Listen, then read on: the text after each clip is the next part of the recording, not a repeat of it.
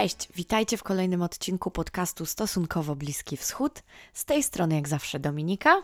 I z tej strony Kuła. I dzisiaj będziemy z Wami rozmawiali o konfliktach. To jest pierwszy odcinek podcastu po zawieszeniu broni między Izraelem a Hamasem i palestyńskim islamskim dżihadem. Po tej niemal dwutygodniowej eskalacji, której, którą obserwowaliśmy wszyscy w mediach. Tak, ale to nie będzie nasz jedyny temat dzisiejszy, ani być może nie jedyny mm, punkt centralny naszych rozmów. Tak, może tajemniczo powiem, bo mamy dla Was dzisiaj dwa spotkania, dwie rozmowy. E, jedna z nich będzie się skupiała bezpośrednio bardziej na Izraelu, a druga będzie patrzeć bardziej z perspektywy egipskiej. Tak, ale siłą rzeczy punktem centralnym tego odcinka będą konflikty. E, a konkretnie właściwie trzy konflikty, w które zamieszany jest w różny sposób Egipt. To prawda. E, I tym sposobem właśnie zapraszamy Was na wysłuchanie e, rozmowy z doktorem Arturem Skorkiem z Instytutu Bliskiego i Dalekiego Wschodu Uniwersytetu Jagiellońskiego, a także później z naszym drugim gościem. Z doktorem Michałem Lipą, też z Instytutu Bliskiego i Dalekiego Wschodu Uniwersytetu Jagiellońskiego. E, obu naszych rozmówców e, na pewno już znacie, jeżeli słuchacie nas e, już troszkę dłużej, bo obaj już się w naszym podcaście pojawiali. Zanim jednak przejdziemy do rozmów z naszymi gośćmi, chcieliśmy z tego miejsca jeszcze zwrócić uwagę na pewne bardzo ważne osoby, mianowicie na naszych kochanych patronów. Tak, chcielibyśmy podziękować naszym patronom z patronite.pl, bo to dzięki Wam właśnie możemy rozwijać nasz podcast, czy też audycję, jak to się czasami ostatnio mówi. I e, bez Was byśmy nie byli w stanie iść cały czas do przodu. Dziękujemy. Dziękujemy Wam za to bardzo i to nie tylko za to, że współtworzycie, czy też pozwalacie nam tworzyć ten podcast. To dzięki Wam możemy też prowadzić naszą stronę internetową Stosunkowo Bliski Wschód i nasze media społecznościowe, gdzie też nas możecie znaleźć. E, a jeżeli być może wahacie się, e, czy e, nas wspierać, czy nas nie wspierać, to my Was oczywiście serdecznie do tego zachęcamy, zapraszamy. Zajrzyjcie na stronę patronite.pl, na profil Stosunkowo Bliski Bliskiego Wschodu. E, tam rozpisane są wszystkie progi wsparcia. Być może e, któryś z nich e, szczególnie przypadnie Wam do gustu. My będziemy się bardzo, bardzo cieszyć z każdej złotówki, którą otrzymamy. Tak, a korzystając jeszcze z tej okazji, jak już rozpoczęliśmy te ogłoszenia, to chcieli, chcielibyśmy na pewno Wam przypomnieć o tym, że co wtorek o godzinie 18 na naszym Facebooku i na naszym Instagramie robimy na żywo wielbłąda prasowego, czyli nasz przegląd polskiej prasy i tego, co w polskiej prasie pojawia się na temat Bliskiego Wschodu, a jakże. Dokładnie tak. Mamy nadzieję, że pojawicie się, będziecie nas oglądać i będziecie z nami też rozmawiać, bo wszelkie y, reakcje, komentarze, y, kciuki w górę, serduszka, i jakbyśmy tego nie nazwali, nas ogromnie cieszą i, i bardzo lubimy się z Wami spotykać na, na, na żywo, na tyle, na ile się da. No ale teraz już nie przedłużamy. I mm, przed Państwem, przed Wami rozmowa z doktorem Arturem Skorkiem. Miłego słuchania. Dzień dobry, panie doktorze. Bardzo miło, że zgodził się pan wystąpić e, ponownie w naszym podcaście. Dzień dobry, mi także jest niezmiernie miło witać stosunkowo Bliski Wschód oraz wszystkich słuchaczy. E, I spotykamy się dlatego, żeby no, no, porozmawiać o Izraelu, co jest dość oczywiste, ale. Siłą rzeczy. Tak. E, przez ostatnie dwa tygodnie trwała eskalacja między Izraelem, Hamasem, islamskim dżihadem. Ale od wczoraj, bo rozmawiamy w sobotę, od piątku nad ranem trwa e, rozejm, czy bardziej zawieszenie broni. I czy jest e, tak, że to będzie taki trwały rozejm, czy może będzie to znowu taki rozejm techniczny, tak jak to bywało w 2014 roku? Mhm. E, tak, znaczy na pewno mamy więcej znaków zapytania dzisiaj niż e, takich jasnych odpowiedzi, co będzie się działo jutro i co będzie się działo tym bardziej za tydzień. E, wydaje mi się, że obie strony nie są przekonane do tych walk, w których uczestniczy przez dwa tygodnie. Więc w tym sensie wydaje mi się, że jest to na rękę i Hamasowi, który jednak odgrywa najważniejszą rolę w gazie i chyba ma sporą kontrolę nad islamskim dżihadem równo także władze Izraela. No, nie jest w ich interesie, aby przedłużać ten konflikt. Więc jeśli miałbym taką na gorąco, na świeżo opinię wyrazić dotyczącą e, tego zawieszenia broni, to że będzie się ono wydłużać i, i prawdopodobnie znowuż mamy przynajmniej kilka lat oddechu, e, jeśli chodzi o te poważniejsze odsłony konfliktu, bo prawdopodobnie jakieś mniejsze incydenty będą regularnie się mm, pojawiać, bo zawsze się pojawiały. Natomiast ze względu na to stanowisko dwóch e, aktorów głównych, jak i opinię międzynarodową, bo Joe Biden też wyraźnie mówił, że trzeba dążyć do jak najszybszego przerwania walk, że ze względu na to wydaje się, że ten rozejm kruchy, bo kruchy, ale może się utrzymywać w średniej perspektywie. W dłuższej perspektywie aż tak wiele nie zmieniło się, żeby liczyć na to, że już od dzisiaj będą w pokoju żyć Palestyńczycy i Izraelczycy. No niestety. A czy możemy powiedzieć, że największym um, no, zwycięzcą, trudno tu właściwie chyba mówić w pełni o zwycięzcach w, takim, w takiej krwawej eskalacji, ale czy taką najbardziej obronną ręką z całości możemy powiedzieć, e, wyjdzie Bibi Netanyahu? No tak, to, to jest kolejny znak zapytania, nad którym zastanawiam się i ja, i pewnie parę innych osób. W, tej, mm, w tych pierwszych dniach e, tak wyraźnie było widać na scenie politycznej Izraela, że idzie w tę stronę. W tym sensie, że to zagrożenie, jakim być może ono nie było aż tak e, gigantyczne, ale zagrożenie, że utworzy się jakaś mm, koalicja antynataniachowska, która będzie bardzo barwna, kolorowa i egzotyczna, ale jednak ta, ta nienawiść wobec Netanyahu polityczna, nienawiść zwycięży i utworzy się rząd opozycyjny wobec Netanyahu. No jest ta szansa zmniejszyła się w ostatnich dniach, a przynajmniej tak moglibyśmy odczytywać e, słowa tych najważniejszych graczy, tych kingmakerów, tych języczków uwagi, o których się mówiło, czyli przede wszystkim Naftalego Beneta, no, który wycofał się z rozmów e, dotyczących utworzenia rządu, który mógłby rzucić wyzwanie Benjaminowi Netanyahu, no, twierdząc, że to nie jest czas na to, żeby taki rząd tworzyć, że Izrael w tych trudnych chwilach jednak potrzebuje tego mocnego, prawicowego rządu, a więc na pewno nie rządu e, z Jairem Lapidem czy z partiami arabskimi.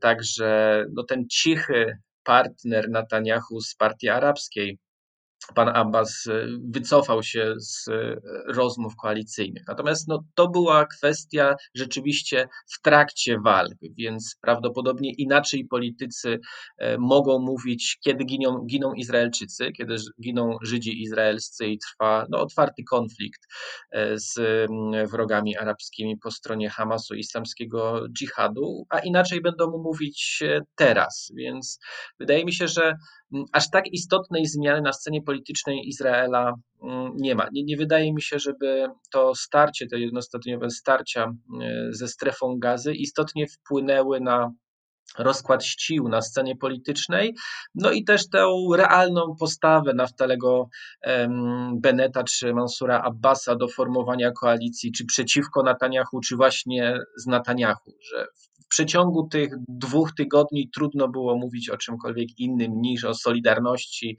e, i jednoczeniu się w walce z wrogiem. Natomiast myślę, że bardzo szybko powrócimy już do tych normalnych trybów polityki izraelskiej, mm, e, no i takiego politykowania ważenia raczej własnego interesu partyjnego e, niż zajmowania się e, sprawami e, ogólnopaństwowymi. I w tym sensie ja nie wiem, jaką decyzję podejmie Naftali Bennett a propos tworzenia koalicji, ale wydaje mi się, że długofalowo ten konflikt nie będzie na tą decyzję miał gigantycznego wpływu. Tak, ale czy ten konflikt wpłynie na przykład na relacje między Żydami i Arabami wewnątrz samego Izraela? No bo to, że Naftali Bennett i Mansur Abbas wycofują się z rozmów koalicyjnych, no chyba jest symptomem czegoś szerszego, a nie tylko samego faktu, że, że, że doszło do konfliktu. Mówi się, że skoro Arabowie w, w Izraelu coraz bardziej przywiązywali się do tej tożsamości e, izraelskich Arabów i odchodzili od tożsamości palestyńskiej w ostatnich latach, mhm. e, to mówi się, że, że może to jest koniec miesiąca miodowego i tak naprawdę wszystko zostanie zaprzepaszczone.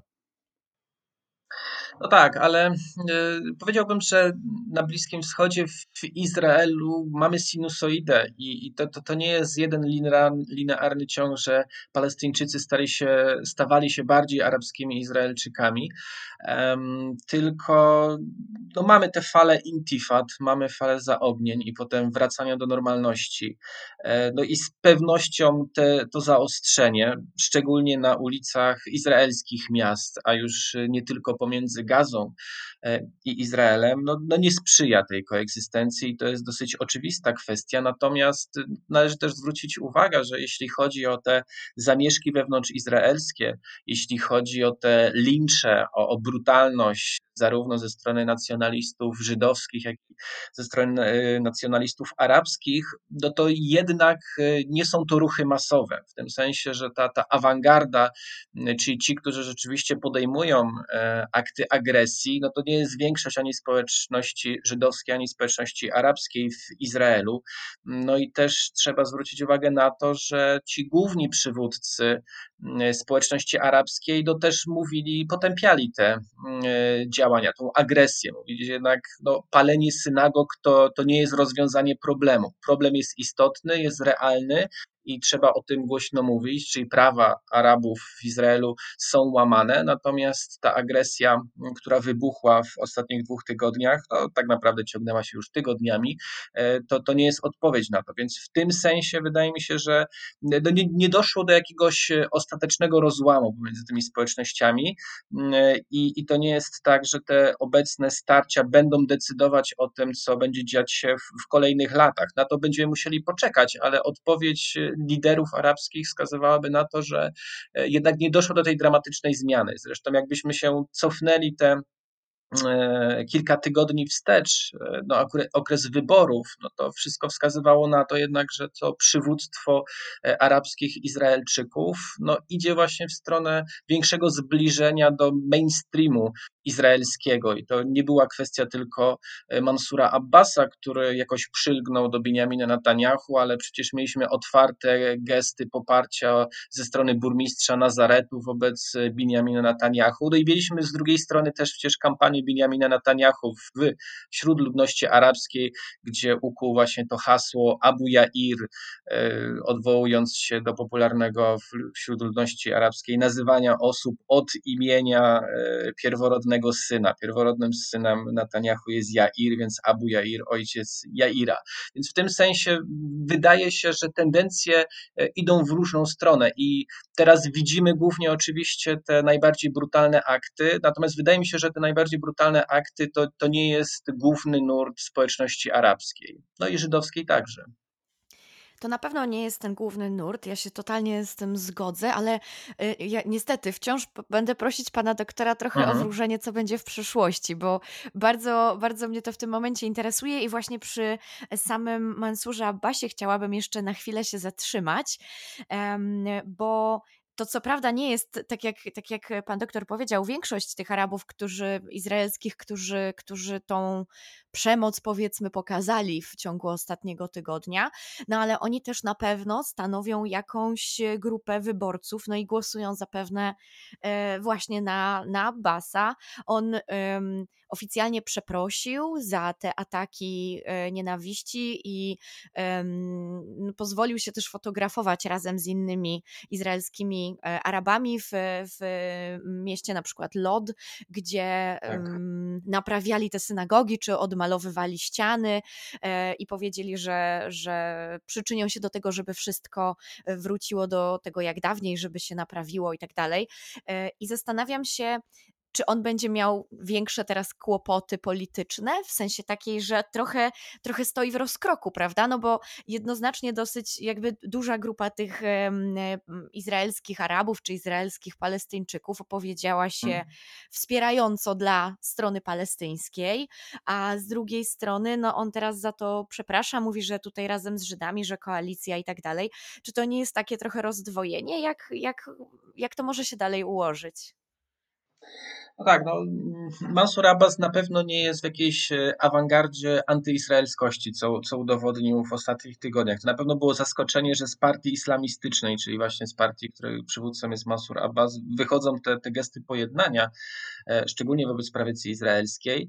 Natomiast z pewnością znajdziemy grupy o wiele bardziej radykalne wśród Palestyńczyków. Zresztą zawsze wśród Arabów izraelskich była grupa, która w różnych okresach e, historii Izraela liczyła 20, czasami 10, czasami 40% Palestyńczyków, którzy wyłączali się e, z procesów politycznych izraelskich ze względu na to, że nie uznawali Izraela za państwo, które ma jakąkolwiek legitymację. Mm, więc w tym sensie oczywiście pojawiły się bardzo mocne krytyczne głosy wobec postawy Abbasa, e, który no, fotografował się właśnie w tych miejscach, o których pani mówiła, także była krytyka wobec tego, że mm, miał to spotkanie z, z żydowskim e, burmistrzem, który też był prawicowym e, Żydem izraelskim, więc w tym sensie na pewno stracił poparcie części społeczności palestyńskiej. Mm, e, natomiast dalej wydaje mi się, że większość e, izraelskich Arabów jednak e, jakoś pogodziła się z tym losem swoim jako mniejszości arabskiej w Izraelu i oczywiście będzie walczyć o swoje prawa, o równość i tak dalej, ale raczej w ramach systemu politycznego niż poprzez działania antysystemowe, no tak jak ta młodzież, którą będziemy widzieć w mediach, no bo jest bardziej medialna. E, I, no i tym niemniej, trochę idąc e, w stronę tych obaw, które pani tutaj wyrażała, no tak, no niestety czasem jest tak, że ta mniejszość, ale mniejszość bardziej zdeterminowana może decydować o całości procesu politycznego, więc e, na ile zdesperowana będzie ta ludność radykalnie antyizraelska czy radykalnie antyżydowska. No, może być tak, jeśli rzeczywiście te protesty będą się utrzymywać, protesty palestyńskie na wzgórzu świątynnym i co tydzień będzie do, dochodzić do starć, no to wiadomo, że to nie będzie budować e, atmosfery do tego, żeby bardziej pojednawcze głosy zdobywały większe poparcie. No i w tym sensie ta, ta ścieżka może być zablokowana przez, przez tą mniejszą grupę e, bardziej nacjonalistyczną. Zobaczymy. A czy mm, możemy powiedzieć, że, że czy, czy możemy teraz wyrokować jakiejś przyszłości e, Palestyńczyków? No bo mówi się z jednej strony, że albo Izrael i Hamas teraz już będą musiały dojść do jakiegoś porozumienia, zwłaszcza, że Palestyńczycy też mówią, e, i to tacy zwykli Palestyńczycy mówią, że to jest najgorsze bombardowanie, jakiego doświadczyli w ogóle w historii ze strony Izraela. E, I takie, takie niszczenie strefy gazy to nie, to nie jest strategia, którą będzie się dało utrzymać w, długofalowo, moim zdaniem, ale mogę się mylić. I czy, czy to wymusi na Izraelu i Hamasie jakieś porozumienia, może ustępstwa takie, żeby, które by pozwoliły Hamasowi na wejście w skład rządu jedności narodowej z Fatahem, jak takie próby już były w końcu. Mhm. Tak, e, przy czym to były zawsze próby wewnątrzpalestyńskie, które były bojkotowane przez Izrael. I e, powiedziałbym, e, moja, moja odpowiedź pójdzie w dwie strony. Jedna jest bardziej prawdopodobna, bo to jest to, co, z czym mieliśmy do czynienia dotychczas, czyli more of the same. I zazwyczaj jest tak, że jeśli mamy jakichś aktorów, którzy przez lata e, są w relacji i wypracowali sobie pewne formy odpowiadania e, na działanie drugiej strony, no to jest większa tendencja do tego, żeby to dalej podtrzymywane było właśnie e, na tych samych zasadach. Natomiast czasem zdarzają się te, te czarne łabędzie, które przetasowują zupełnie talię polityczną, które odwracają ten, ten stolik do góry nogami i zaczyna się coś nowego. E, więc zacznijmy od tego pierwszego scenariusza More of the Same. E, no wydaje się, że nie wiem, oczywiście los pojedynczych jednostek zawsze jest bardzo osobiście rozumiane i te głosy mówiące o tym, że to było najostrzejsze bombardowanie w historii, e, należy z otwartością przyjmować i empatycznie, bo wiadomo, że tragedia cywilów e, w strefie gazy jest gigantyczna i no, trudno mówić osobie, która straciła rodzinę, że to wcale nie jest aż tak mocne bombardowanie. Mm, natomiast no, patrząc e, troszeczkę z góry i z boku, no jeśli byśmy cofnęli się do tego 2014 roku, ofiar było 10 dziesięciokrotnie więcej. No, może nie dziesięciokrotnie, ale prawie dziesięciokrotnie więcej, więc w tym sensie te, te dzisiejsze, te obecne bombardowania nie były aż tak intensywne. E, też były o wiele krótsze e, niż w tym ponadmiesięcznym e, zaognieniu w 2004 roku. Więc jak dla mnie to w dużej mierze jest bardzo podobna odsłona do tych dwóch wcześniejszych 2008-2009 i 2014. No i to jest też coś, o co było tak zapowiadane tak przez pomiędzy. E, tak, no, py, pytanie, znaczy wiadomo, no, był, było więcej tych starć, więc to jest też pytanie, które liczymy. Były też te marsze na granicy strefy gazy, które też więcej ofiar, ofiar przyniosły po stronie palestyńskiej. To nie były wzajemne bombardowania, ale te protesty na granicy gazy Izraela i ostrzał snajperów izraelskich. E, więc, więc wszyscy zapowiadali, że musi dojść do otwartego konfliktu i, i było tylko pytanie oczywiście kiedy, no bo jeśli e, Hamas Hamas komasuje broń, jest dosyć jasne, że, że kiedyś dojdzie do ostrzejszego starcia i z jednej strony Hamas będzie próbował pokazać, że nie tylko ma broń, ale także nie boi się jej wykorzystać, a z drugiej strony Izrael będzie próbował zrobić wszystko, żeby jednak e, ten potencjał militarny Hamasu ograniczyć. No i to jest to, co mało elegancko się w żargonie armii izraelskiej nazywa koszeniem trawy, czyli jeśli ten wróg staje się zbyt silny, e, należy mm, militarnie stłamsić, zdusić w zarodku tego rodzącego się potworka, no właśnie przez bombardowania, szczególnie e, uderzające w e, arsenał rakietowy, w fabryki tych rakiet, no i w te tunele, e, które także służą do, do celów militarnych. Więc w tym sensie to nic nowego i w tym sensie też można spodziewać się, że nawet jeśli ten rozejm się utrzyma przez kilka lat, no to Hamas dalej będzie się zbroił, dalej będzie zagrożeniem dla Izraela. Izrael tak to będzie postrzegał i w końcu dojdzie do jakiegoś incydentu, który wymknie się spod kontroli, no i wtedy dojdzie znowu do brutalnych mm, e, bombardowań.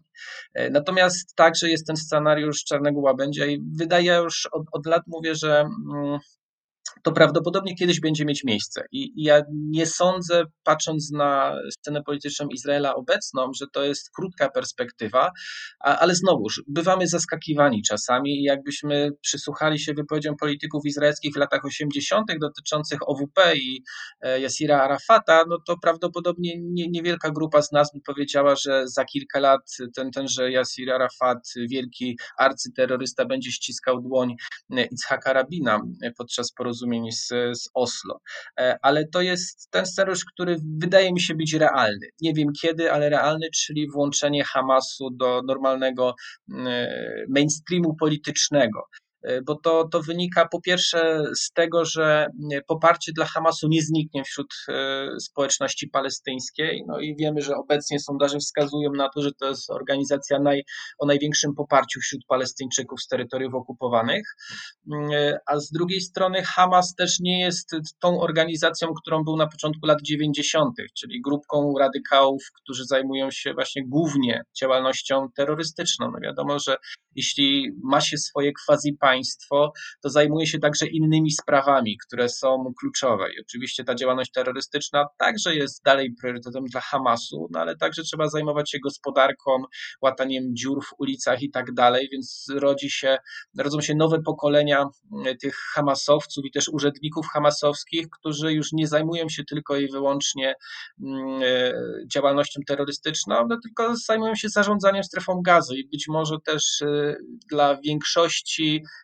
jakiegokolwiek narodu łatwiejsze jest życie, gdzie zarządza się tym łataniem dziur, niż życie, kiedy trzeba się ukrywać w tych e, tunelach e, podczas bombardowań i przez cały czas patrzy się na śmierć i pożogę.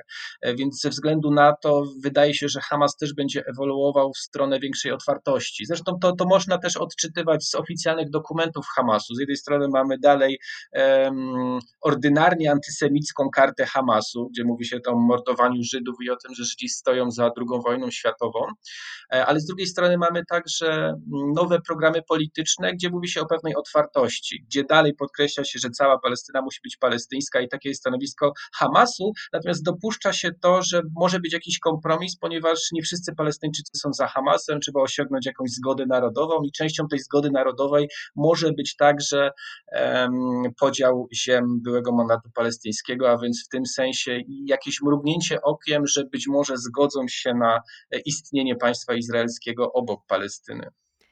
A co z Fatahem w całym tym mm, rozdaniu nowym? A, no.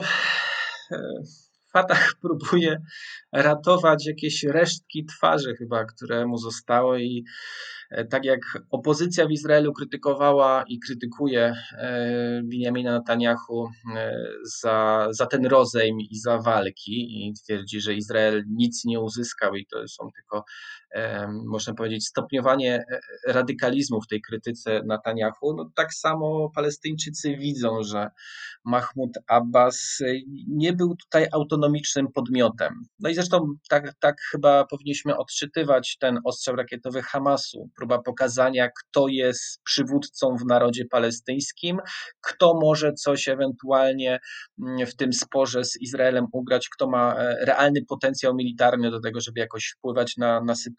Więc w tym sensie Mahmoud Abbas oczywiście teraz krytykuje Hamas i twierdzi, że no, rozejm zawieszenie broni, broni to nie wszystko, że trzeba całkowicie zmienić tą sytuację w relacji Izrael-Palestyna i tak dalej, i tak dalej, ale Mahmoud Abbas nie ma żadnych instrumentów do tego, żeby cokolwiek e, w tym kierunku zrobić.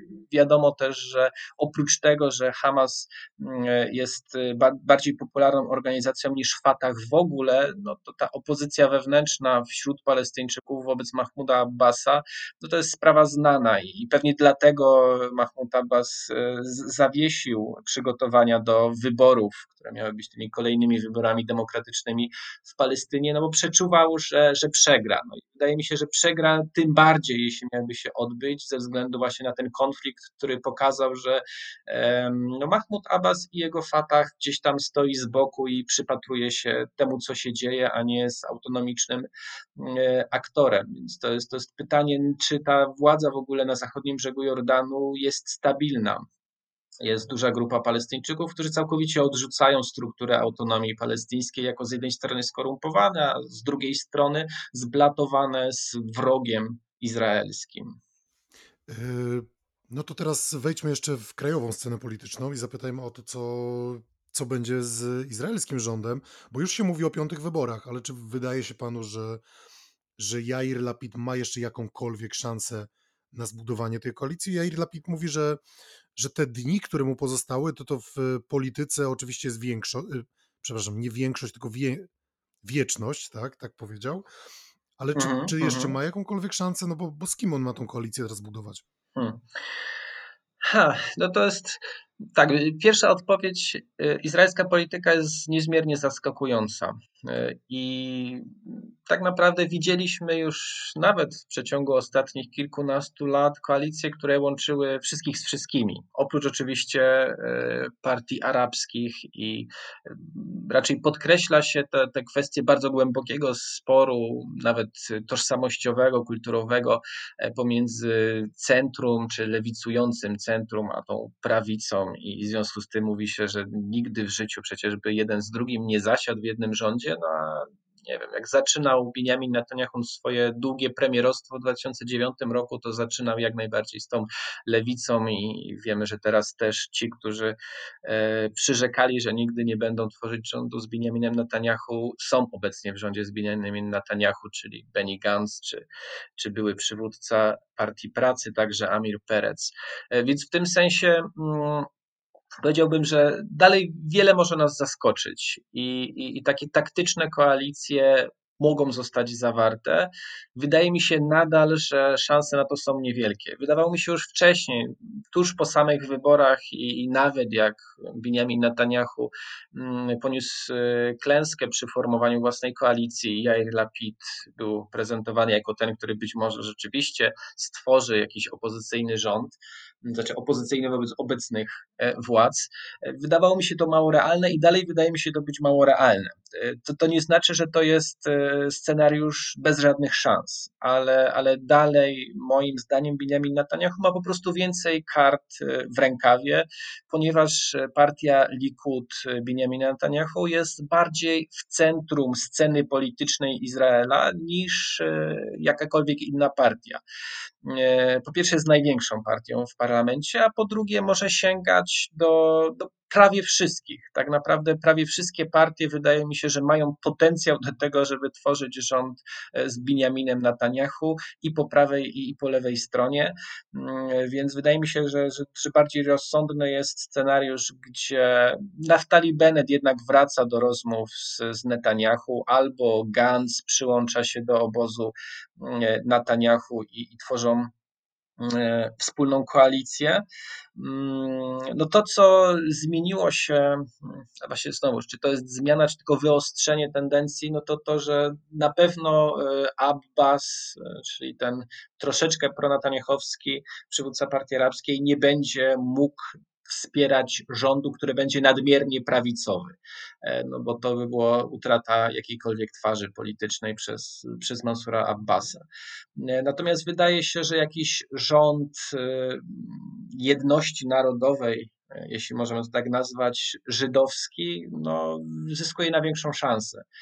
Mm, I, i to, to musiałby być e, rząd e, pod, pod e, przywództwem Benjamina Netanyahu, no bo ten ewentualny opozycyjny musiałby włączyć partie i arabskie, i żydowskie, no i to, to wydaje się być o wiele trudniejsze. Chociaż no, śledząc na przykład dzisiejsze doniesienia pracy, są jakieś przecieki, że E, mamy rozej, mamy nową sytuację. Naftali Bennett wraca do stołu rozmów z Jairem Lapidem e, i z jednej strony mamy te kwestie ideologiczne i pewnie duża część, większość elektoratu Naftalego Bennetta, religijnego sionisty, nacjonalisty, bardziej na prawo od Likudu, e, no byłaby trochę oburzona, gdyby on podpisał umowę koalicyjną z partiami arabskimi i partiami lewicowymi mm, w Izraelu, no ale są także także y, osobiste uwarunkowania. No i to jest dosyć jasne, że, Naftali Bennett nie od dzisiaj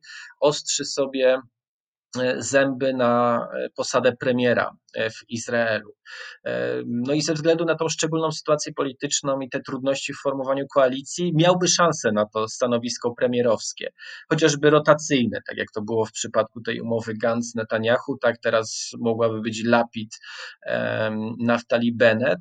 E, no i to jest coś, co oczywiście, o, o czym nie powinniśmy zapominać, że biorąc gdzieś w nawias te uwarunkowania polityczne, no Naftali Bennett może chcieć być wreszcie premierem i być może to jest jego jedyna szansa na premierostwo, więc te personalne kalkulacje mogą przeważyć. E, I, i na to by wskazywały te, te dzisiejsze doniesienia prasowe, że jest powrót do tych rozmów. Natomiast jeśli ja miałbym e, swoje stanowisko przedstawić, to wydaje mi się, że strukturalne uwarunkowania zazwyczaj są silniejsze niż te personalne i, i w związku z tym strukturalnie rzecz biorąc Likud jest po prostu w lepszej sytuacji. Stał się tą partią pivotalną, będącą w środku, która może dobierać sobie swoich partnerów i z jednej, i z drugiej, i z trzeciej strony. Zresztą po tej kampanii Abu Jair okazało się, że nawet to, co wydawało się być nie do pomyślenia wcześniej, czyli wsparcie ze strony partii arabskich dla rządu Benjamina Netanyahu, który przecież mocno budował sobie swoją kartę antyarabskości, na której zdobywał głosy e, prawicy żydowskiej, e, że nawet z tej społeczności może uzyskać poparcie. A więc w tym sensie wydaje mi się, że miał dużo większy potencjał koalicyjny i dużo większą siłę polityczną niż jakikolwiek e, wróg polityczny na scenie Izraela. I kończąc już, to oczywiście nie znaczy, że nie ma żadnej szansy dla opozycji. Jest dla bardzo niestabilnego rządu opozycji jest szansa i, i jeszcze raz podkreślając, mniejsza wydaje mi się niż dla Benjamina Netanyahu. A ja jeszcze chciałabym, żebyśmy na moment spojrzeli za granicę Izraela, bo e, wydawać by się mogło, że taka dosyć duża zmiana, y, która wyszła na jaw w pewnym sensie przy tej eskalacji, to jest podejście amerykańskie do Izraela. I, i podejście kongresu, i podejście wielu przedstawicieli również partii e, demokratycznej, bardzo ostra krytyka, która spadła na prezydenta Bidena i na Izrael w ogóle. E, czy myśli pan doktor, że może dojść do jakiejś e, rzeczywiście wyraźnej zmiany w relacjach izraelsko-amerykańskich po, tym, po tej eskalacji?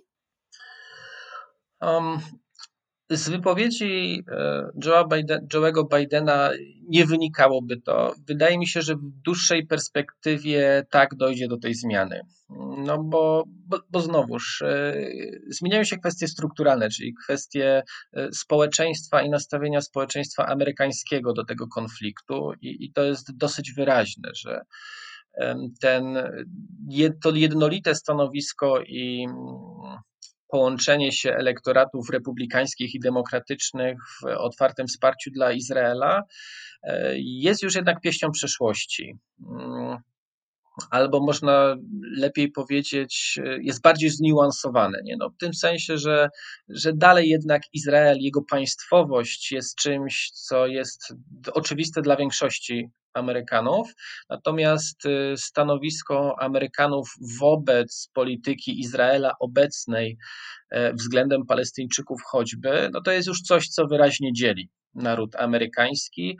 E, I kiedyś w tych e, sondażach wyraźnie było widać, że w sytuacjach konfliktowych jednak przeważająca większość Amerykanów bez względu na sympatie polityczne mm, wspierało Izraelczyków. E, dzisiaj słusznie pani wskazuje, jest inaczej, no i siłą rzeczy przekłada się to także na parlament amerykański, gdzie te siły antyizraelskie, powiedzmy, albo może nie antyizraelskie, ale sprzeciwiające się władzom w Izraelu, czy polityce, obecnej polityce e, Izraela, są widoczne i no, są coraz bardziej widoczne i ten nacisk na pewno Biden odczuwa, natomiast jeszcze chyba nie jest on aż tak silny, żeby doszło do e, jakiegoś tragicznego zwrotu. E, zresztą widzieliśmy całkiem niedawno prezydenta Stanów Zjednoczonych, który, który miał całkiem inne podejście i był popierany początkowo przez no przynajmniej tą połowę społeczeństwa e, amerykańskiego. Więc wydaje mi się, że to, to, to nie jest jeszcze rewolucyjna zmiana, ale w dłuższej perspektywie czasu prawdopodobnie mm, będziemy mieć do czynienia tutaj do, do jakiegoś przewartościowania. Z jednej strony Bliski Wschód już nie jest aż tak ważnym e, obszarem strategicznym e, dla Stanów Zjednoczonych i prawdopodobnie jego rola będzie się zmniejszać ze względu na no, globalną zmianę, jeśli chodzi o produkcję energii i, i wykorzystanie źródeł odnawialnych. No i w tym sensie te kwestie e, bliskowschodnie będą mieć mniejsze znaczenia dla gospodarki światowej, a więc także dla Stanów Zjednoczonych. Mm, e, no a z drugiej strony do, dochodzi do tych e, przemian społecznych wewnątrz Stanów Zjednoczonych. Z trzeciej jeszcze strony można powiedzieć, że też dochodzi do zmian społecznych w samym Izraelu i, i te zmiany społeczne idą w przeciwnym kierunku niż w Stanach Zjednoczonych, co też nie sprzyja utrzymywaniu się tej, tej najbliższej relacji pomiędzy państwami państwami, czyli jednak społeczeństwo izraelskie staje się e, bardziej prawicowe, e, można powiedzieć od czasów drugiej intifady, czyli przez cały XXI wiek e, śledzimy ten prawicowy zwrot, bardziej religijny. No i prawdopodobnie także dlatego demokraci, którzy nie są aż tak religijni i nie są prawicowi, demokraci w Stanach Zjednoczonych, będą, będą tym elektoratem, który w coraz mniejszą wyrozumiałością będzie patrzeć na relacje izraelsko-palestyńskie i utrzymującą się okupację. E, więc w tym sensie wydaje mi się, że, że w dłuższej perspektywie e, będzie dochodzić do zmiany i, i, i, i także w tej perspektywie międzynarodowej relacji między Izraelem a Stanami Zjednoczonymi może się też pojawić to miejsce dla Hamasu, bo w momencie, kiedy to wsparcie, obecnie pełne można powiedzieć, wsparcie Stanów Zjednoczonych i, i Biden to podtrzymuje, wyraźnie powiedział, że, że wspiera Izrael Mm, więc ono będzie, wydaje mi się, słabnąć w tej perspektywie średniookresowej, no i wtedy Izrael będzie musiał przemyśleć jednak swoją politykę e, wobec e, obszarów palestyńskich. Obecnie, jako że to poparcie się utrzymuje i przewaga Izraela również się utrzymuje, no to Izrael nie ma mocnych impulsów do tego, by swoją politykę zmieniać, no bo to jest polityka, która zapewnia mu jednak tą sytuację mm, przewagi w regionie, przynajmniej w relacji z Palestyńczykami. Więc w krótkiej perspektywie chyba nie, w długiej perspektywie wydaje mi się, że tak.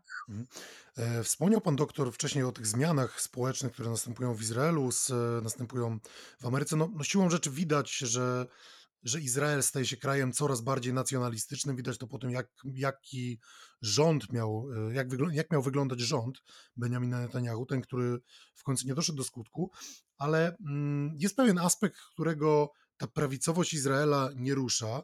Jest to, jest to podejście Izraela czy społeczeństwa izraelskiego do praw osób LGBT.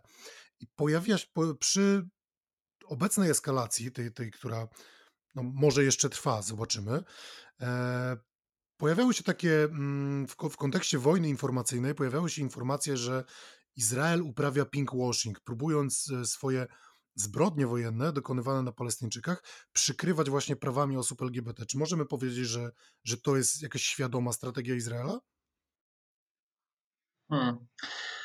Um, ja, ja, tego tak nie widzę. E, I wydaje mi się, że z punktu widzenia strategii, świadomej strategii izraelskiej, to po prostu nie ma miejsca.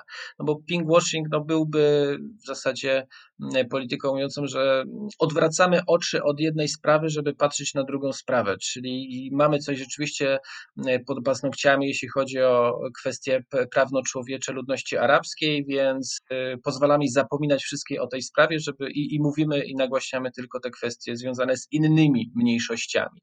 E, I, I wydaje mi się, że tak po prostu się nie dzieje że strategia władz izraelskich nie idzie w tą stronę i jeśli spojrzymy sobie na tą hasbarę izraelską, czyli dyplomację publiczną w języku hebrajskim, a dosłownie wyjaśnianie, no to, to to wyjaśnianie izraelskie to jest pokazywanie, że w zasadzie w każdym aspekcie Izrael jest częścią świata zachodu i to takim mocnym trzonem świata zachodu, a nawet awangardą zachodu. Więc tutaj z punktu widzenia dyplomacji izraelskiej nie ma żadnego podziału bo jeśli patrzymy na kwestię y, arabską, no to Izrael nie mówi zapomnijmy o tym, zapomnijmy o Arabach. Nie, mówi jesteśmy jedyną demokracją na Bliskim Wschodzie. Jeśli spojrzymy na realizację praw człowieka, to prawa ludności arabskiej w Izraelu są realizowane w dużo większym stopniu niż prawa ludności arabskiej w Arabii Saudyjskiej czy nawet w Jordanii i w państwach e, niedemokratycznych. Ja przepraszam. I, równocześnie. Ja panu mhm. doktorowi w słowo, bo um, muszę się chyba nie zgodzić, bo wydaje mi się, że w, w, pewnym sensie te kwestie praw osób LGBT um, były używane jako kontrargument e, poparcia dla Palestyny. To znaczy, bardzo dużo było widać przykładów w internecie, na mediach społecznościowych Aha. Mhm. takiego dyskursu, e, że mm, ludzie na przykład biorą udział w protestach propalestyńskich, wspierających stronę palestyńską e, i mają e, transparenty czy z tęczową flagą, czy z jakimś napisem, że właśnie społeczność LGBT dla Palestyny, wolna Palestyna i tak dalej. I był bardzo silny oddźwięk, to bardzo mocno rezonowało właśnie wśród Żydów e, i to chyba nie tylko, powiedziałabym, e, izraelskich, którzy mm, to wyśmiewali wręcz, porównywali do tego, że to, to tak jakby kurczaki e, protestowały za wolnością KFC, że, że przecież Hamas rządzący w Palestynie, jeżeli wygra, to nie pozwoli na to, żeby społeczność LGBT tam istniała, więc jak możecie ich wspierać w kwestii wolności, jeżeli oni by was nie wspierali w kwestii waszej wolności osobistej. I te dwie sprawy bardzo mocno się ze sobą łączyły.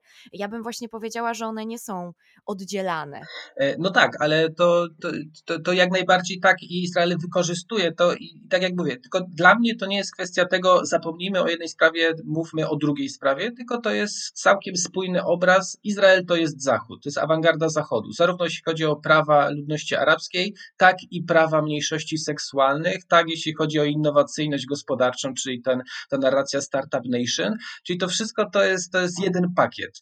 E, I, I w tym sensie dla mnie to nie jest pinkwashing, tylko wykorzystywanie wszystkich elementów, które mogą pokazać, że Izrael jest państwem e, w pełni spełniającym te standardy zachodniości i oczywiście ataki na, na drugą stronę to jest osobna sprawa i to jest też oczywiste, że podkreślają, że e, prawdopodobnie wśród ludności palestyńskiej mm, e, dyskryminacja osób z mniejszości seksualnej jest o wiele większa niż w społeczności żydowskiej, izraelskiej, ale tak samo będą atakować przecież Palestyńczyków za łamanie praw człowieka innych mniejszości, nie tylko seksualnych i w ogóle problemów z demokracją. Więc w tym sensie dla mnie to jest spójny, nie jest pinkwashing, tylko spójny obraz. U nas jest idealnie w każdym aspekcie związanym z demokracją i prawami człowieka, no a Palestyńczycy mają w zasadzie problemy w każdej dziedzinie.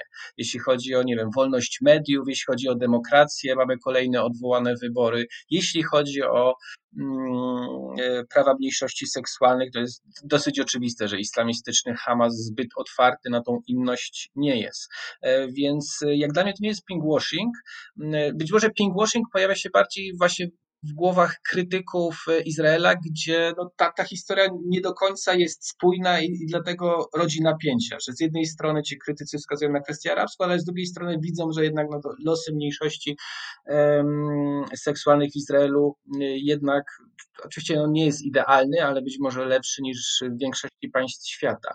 E, I żeby była jasność, ja, ja bym powiedział, że w, w każdej z tych wymiarów e, Izrael ma jakieś problemy, I zarówno jeśli chodzi o mniejszości seksualne, równość między kobietami i mężczyznami, jak i ludność arabską.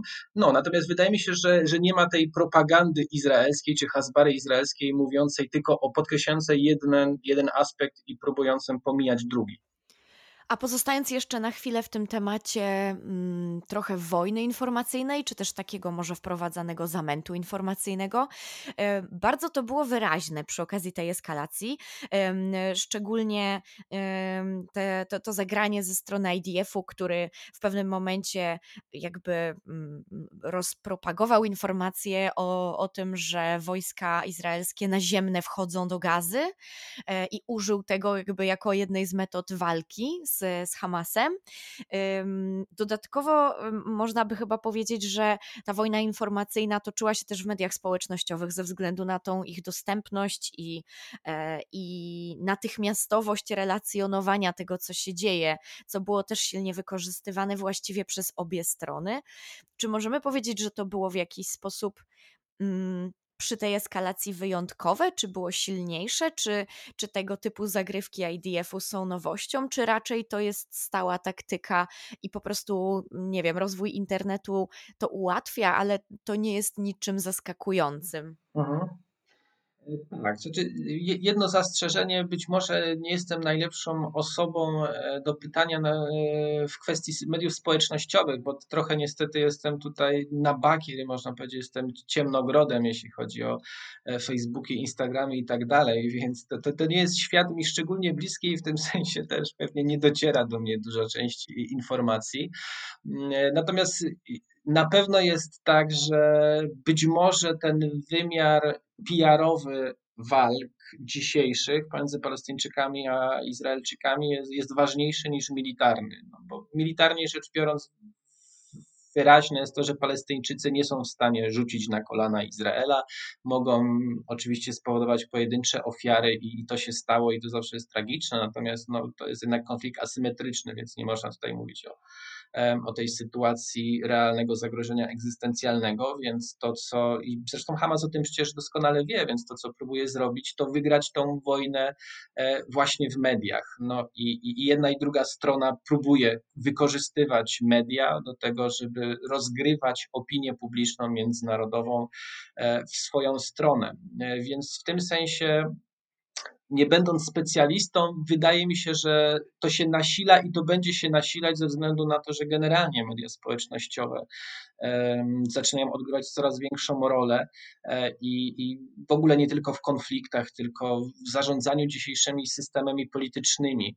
E, być może to jest jednym z większych zagrożeń w ogóle do, do dzisiejszych systemów politycznych, także demokratycznych, mm, e, że, że te media społecznościowe będą odgrywać coraz większą rolę w kształtowaniu percepcji rzeczywistości i będą mieć coraz większą władzę nad tym, co się dzieje co tam y, widzieliśmy też na przykładzie tego zbanowania Donalda Trumpa. Możemy go krytykować, ale sytuacja, w której prywatne firmy blokują prezydentów, y, wydaje się być pójściem krokiem za daleko. Wracając, wracając do tematu, mm, więc także to, czy Hamas czy Izrael wygrał, bardziej jest rozstrzygane właśnie w tej sferze medialnej, no bo wiadomo, że to będzie docierać do populacji różnych państw, no i one będą naciskać na swoich polityków, czy um, bratać się z Izraelem bardziej, czy bratać z Hamasem. E, więc w tym sensie tak, widzieliśmy tę grę po jednej i po drugiej stronie. Zresztą widzieliśmy też e, ten gest ze strony ministrów spraw zagranicznych Niemiec, Czech, Słowacji, którzy tam pojawili się bodajże w Petach Tikwa, w e, jednym z ostrzelanych budynków, pokazując po której stronie tak naprawdę konfliktu e, opowiadają się i w tym sensie wygrywając troszeczkę tą, czyli jeden front batalii e, internetowej mm, po stronie Izraela. No a to, że wykorzystuje się w wojnie różne taktyki, nie, nie do końca czyste, no to, to wydaje mi się być też, też, też dosyć jasne e, I, i działo się wcześniej i pewnie będzie działo się jeszcze więcej ze względu właśnie na to, że te media społecznościowe są, są coraz ważniejsze. Bardzo dziękujemy za ten, za ten komentarz, za wyjaśnienie nam tego wszystkiego i, no i mamy nadzieję, że, że usłyszymy się w przyszłości. I czy będzie to przy kolejnych wyborach, to się jeszcze okaże. Tak. Tak, nie, ja, mam, ja mam nadzieję oczywiście, że się spotkamy w przyszłości i jak zwykle było mi bardzo miło z Państwem porozmawiać.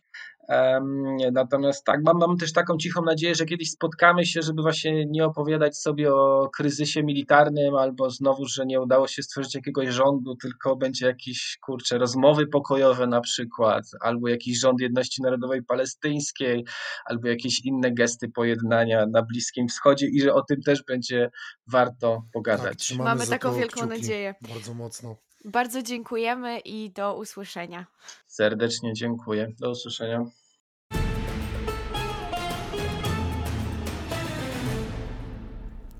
Naszym gościem był dr Artur Skorek z Instytutu Bliskiego i Dalekiego Wschodu Uniwersytetu Jagiellońskiego. Mamy nadzieję, że ta rozmowa była dla Was ciekawa, że Wam się podobała. No i oczywiście obiecujemy, że będziemy trzymać rękę na pulsie w kwestii wszelkich e, potencjalnych, bardziej lub mniej prawdopodobnych zmian politycznych w Izraelu, które mogą e, w najbliższym czasie nastąpić.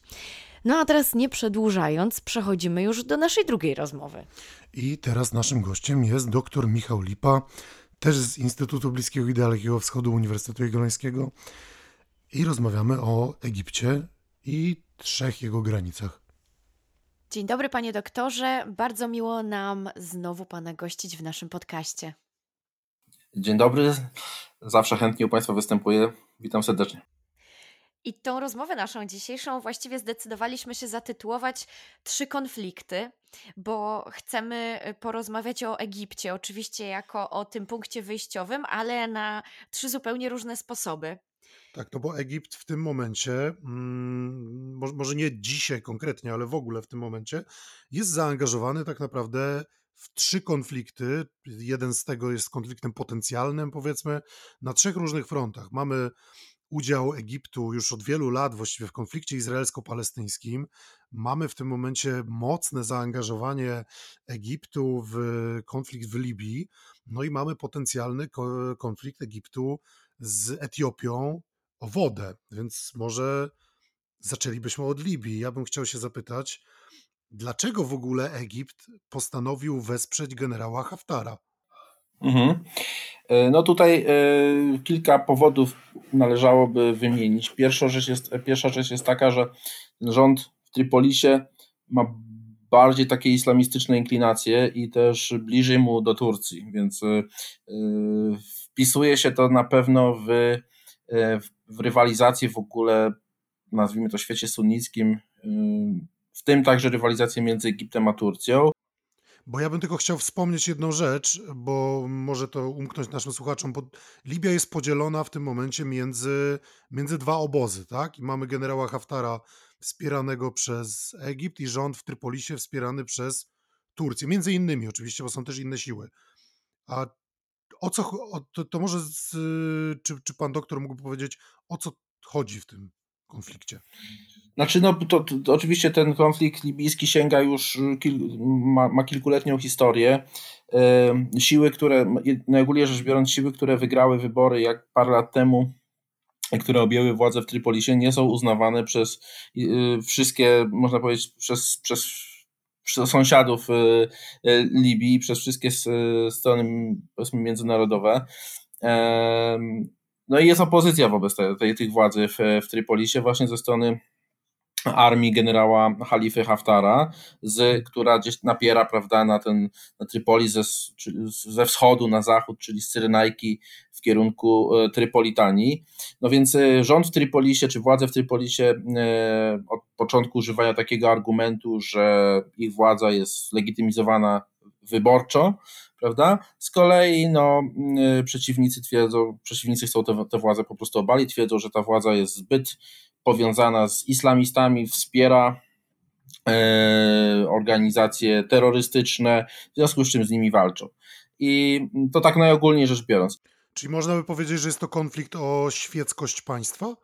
To znaczy, to jest argument, który jest wykorzystywany w, w retoryce, bo oczywiście zawsze pod tego typu argumentami są interesy polityczne różnych y, elit, prawda? Elit y, zarówno właśnie częściowo z Cyrenajki, z Trypolitanii, z różnych klanów, więc ja bym powiedział, że to jest tylko jedna z warstw, ale warstwa, która się dobrze sprzedaje, którą dobrze jest, czy łatwo się politycznie wykorzystuje. Więc nie, nie przesadzałbym, że tak powiem, z tym, czy to, chociaż za tym się kryje z kolei właśnie kwestia nie tyle może charakteru państwa w przyszłości libijskiego, jeśli uda się rozwiązać ten wewnętrzny konflikt, a pewnie się w końcu uda, bo to jednak nie jest Syria, nie, nie jest aż tak dramatyczna sytuacja jak w Syrii, tam próby są, żeby się jednak porozumieć, w tej chwili jest, yy, można powiedzieć, rozejm pomiędzy tymi siłami, więc yy, natomiast jeszcze, jest jeszcze kwestia tego, z kim ten kraj będzie współpracował, yy, czy z kim ten rząd libijski będzie współpracował, w zależności od tego, kto tam zasiądzie, prawda? Czyli jeśli sytuacja by się tak ułożyła, że były to, były to te środowiska, które w tej chwili y, y, rządzą w Trypolisie, no to ich e, inklinacje międzynarodowe są takie, że bardziej współpracowaliby właśnie z Turcją, czy właśnie bardziej współpracowaliby z Katarem. Czyli po, przypomina nam to troszeczkę ten podział, który też odbijał się w Egipcie na bracia muzułmanie versus armię, prawda? I i tutaj w przypadku Libii, no powiedzmy to, co gdzieś tam z tymi braćmi muzułmanami miało jakiś związek, no to, no to, no to można powiedzieć, że te środowiska e, mają władzę w Trypolisie. E, przez to mają dobre stosunki z Turcją, bardzo dobre stosunki z Turcją tak naprawdę, bo, bo tutaj Trypolis z Turcją podpisali zresztą ważną z punktu widzenia Turcji także umowę jakiś czas temu e, i, mm, i to z kolei jest w kontrze do interesów takich krajów jak E, no Egipt, ale nie tylko, Arabia Saudyjska, Zjednoczone Emiraty Arabskie, czyli wpisuje się to w ten wewnątrz sunnicki konflikt pomiędzy e, światem arabskim, powiedzmy mam na myśli tutaj Arabię Saudyjską, Emiraty, Egipt między innymi, versus choćby Turcja. E, oczywiście gdzieś tam w tle pewnie jeszcze można by się zastanowić nad Iranem, Katarem i tak dalej, ale ten główny y, konflikt powiedzmy przebiega między Turcją a krajami arabskimi Półwyspu Arabskiego, Arabia Saudyjska, Emiraty, no i Egipt oczywiście, plus Egipt. No? Więc y, Syria, y, znaczy Libia jest w pewnym sensie też takim areną proxy war pomiędzy różnymi siłami na Bliskim Wschodzie i teraz y, w związku z tym właśnie, że Turcja czy Katar wspierają rząd w Tripolisie, no to opozycja jest wspierana przez konkurentów Turcji przede wszystkim i Kataru, czyli E, przez Egipt, przez e, Emiraty, przez Arabię Saudyjską, więc e, ten międzynarodowy wymiar jest tutaj ważny, prawda? Z kim da, władze danego tego kraju, Libii, w przyszłości będą się układać? Czy przede wszystkim będą w przyjacielskich stosunkach z Turcją i będą skłonne bardziej realizować interesy Turcji, a tu chodzi też o interesy w basenie Morza Śródziemnego, bardzo ważne. Spory się w tej chwili toczą o gaz i o dostęp do złóż gazu naturalnego w kontekście Cypru, Grecji, to też jest dosyć zagmatwana sprawa. E, a z drugiej strony właśnie, czy, czy ta przyszła Libia będzie jednak proegipska, bardziej proarabska, e, no bo gra się też toczy oczywiście o, czy prowłoska nawet, prawda, gra się też toczy przecież o, e, o, o kraj bogaty w surowce, w związku z czym to, kto będzie rządził w Libii, wpłynie na to, kto inny będzie mógł swoje interesy w tym kraju realizować. Więc to jest jeden z wymiarów, ale oczywiście walka z terroryzmem czy z dżihadizmem to jest drugi wymiar dla Egiptu ważny. Halifa Haftar jest y, takim, no, można powiedzieć, człowiekiem z tej samej gliny, co mniej więcej Sisi w Egipcie, w związku z czym e, wszelkiej maści islamizm, a już tym bardziej islamizm taki idący w kierunku e, przemocy, no jest traktowany jako wrogi, w związku z czym należy z nim walczyć. E, no i Libia też jest problematyczna z punktu widzenia Egiptu, ponieważ zdestabilizowana Libia no, może być takim miejscem, z której do Egiptu przybywają dżihadyści i stanowią problem już w Egipcie, prawda? W związku z czym Egipt jest żywotnie zainteresowany przede wszystkim stabilnością w Libii i bezpieczeństwem w tym kraju, ale oczywiście wspiera jedną ze stron konfliktu, czyli generała Halifę Haftara. Y, tak, i widzimy też bardzo mocno, że Recep Tayyip Erdoğan rośnie w siłę i stara się być jakimś takim dominującym graczem e, w regionie. E, czy to jest w pewnym sensie, możemy powiedzieć, egipska metoda w pewnym sensie zatrzymywania tej ekspansji tureckiej, tylko że nie poprzez bezpośrednie jakieś konflikty między państwami, tylko właśnie w sposób takiej proxy, jak to pan doktor ujął w słowa? E, znaczy zdecydowanie tak. E, widać wyraźnie ten spór między Egiptem a Turcją bardzo mocno się nasilił w ostatnich latach. Zresztą w ostatnich akurat tygodniach były pewne próby złagodzenia tego sporu, ale w ostatnich latach rzeczywiście on się bardzo mocno nasilał. Tutaj pamiętajmy, że Turcja też e, wspierała rząd w Trypolisie wojskowo, prawda? poprzez swoje to, że wysyłali swoich, Turcy wysyłali swoich niejako doradców, nazwijmy to wojskowych, ale też e, bojownicy syryjscy za pośrednictwem Turcji dostawali się e, na ten libijski e, front wojenny z, z generałem Halifą Haftarem. No przecież też najemnicy tam lądowali. Najemnicy właśnie przede wszystkim syryjscy, plus tak zwani specjaliści czy doradcy tureccy, prawda, wojskowi, tak? E, więc, e, więc tutaj Turcja bardzo otwarcie wsparła również wojskowo E, rząd w Trypolisie, e, co jeszcze bardziej skłoniło Egipt do tego, żeby wspierać mocniej wojskowo Haftara, łącznie z e, możliwością interwencji zbrojnej. To oczywiście w tej chwili ta sytuacja już jest załagodzona, ale był taki moment, że, Egipt, że egipskie władze sugerowały, że Egipt nie wyklucza nawet interwencji zbrojnej na terytorium Libii. W związku z czym, a na pewno wspierał militarnie aktywnie wojska generała Haftara. Więc tutaj między Turcją a Egiptem ten spór był w ostatnich latach bardzo mocno się, e, bardzo mocno tak się rozwijał i, i eskalował. E, oczywiście z wykorzystaniem tych terenów wojny zastępczej, bo nie bezpośrednio, ale to nie Egipt jest tylko jednym z aktorów, y, y, jako czy tych przeciwników Turcji, bo oczywiście Egipt występuje razem y, w pewnym froncie razem z Arabią Saudyjską, z Emiratami, które są bardzo aktywne jednak w Afryce Północnej, chociaż mniej się o nich mówi. No i oczywiście gdzieś tutaj, jeśli już jakiś jeszcze kraj należałoby do tego frontu włączyć, to, to też Izrael oczywiście, bo tutaj Egipt, Izrael, kraje arabskie Półwyspu Arabia Saudyjska, Emiraty, raczej prezentują pewną zbieżność interesów. Natomiast Turcja ewidentnie wydaje się być po innej stronie gry, że tak powiem, czy, czy, czy, czy no jest po drugiej stronie boiska i raczej jako przeciwnik. W związku z czym Egipt tak, ale to nie jest jedyny kraj, to są pewne bloki. Jako te, te, te bloki ze sobą rywalizują. Mhm. Tych frontów jest, nazwijmy to, rywalizacji wiele, bo to oczywiście Libia, kwestia terroryzmu i kto wspiera którą stronę konfliktu, ale też, y, tak jak powiedziałem, bardzo ważny jest ten spór w basenie, we wschodniej części basenu Morza Śródziemnego o dostęp do złóż gazu naturalnego. I jednak idąc za tym przysłowiem, że należy, czy powiedzenie należy śledzić pieniądze, tak, follow the money, to jednak to jest bardzo też istotny powód, dla którego z jednej strony mamy Turcję, która no nie, ma do, nie ma dostępu i chciałaby mieć większy dostęp poprzez e, e, turecką część Cypru, a z drugiej strony oczywiście mamy taki front egipsko-grecko-izraelsko E, właśnie cypryjski, ale w tym sensie ten Cypr e, uznawany międzynarodowo, które tutaj występują bardzo mocno przeciwko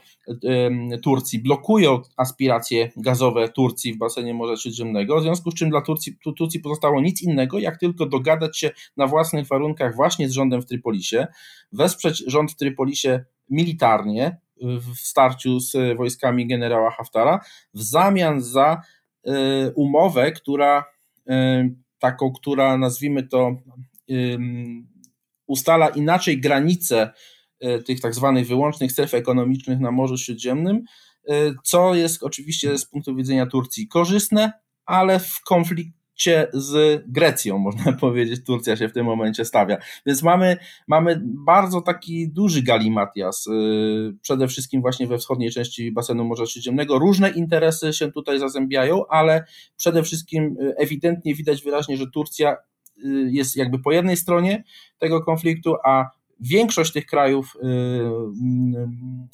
które wymieniłem, są po drugiej stronie barykady, najogólniej rzecz biorąc. Tak, ale jeszcze chciałbym o jedną rzecz zapytać, bo niedawno wypłynęła taka informacja, że Egipt razem z Turcją prowadzą rozmowy, żeby ponownie ocieplić relacje, powiedzmy, bo one są, wiadomo, bardzo trudne po y, wiośnie arabskiej i po tym, jak Turcja przyjęła członków Bractwa Muzułmańskiego. I przy okazji tych rozmów też wypłynęło, że Turcy wyrazili gotowość do poprowadzenia rozmów trójstronnych z Egiptem i z Libijczykami w sprawie załagodzenia konfliktu w Libii. Czy myśli pan doktor, że te rozmowy w ogóle są możliwe? Są możliwe, dlatego że wydaje się, że Turcja doszła do ściany w swojej bardzo takiej mm, asertywnej, powiedzmy, polityce zagranicznej bezpieczeństwa w regionie.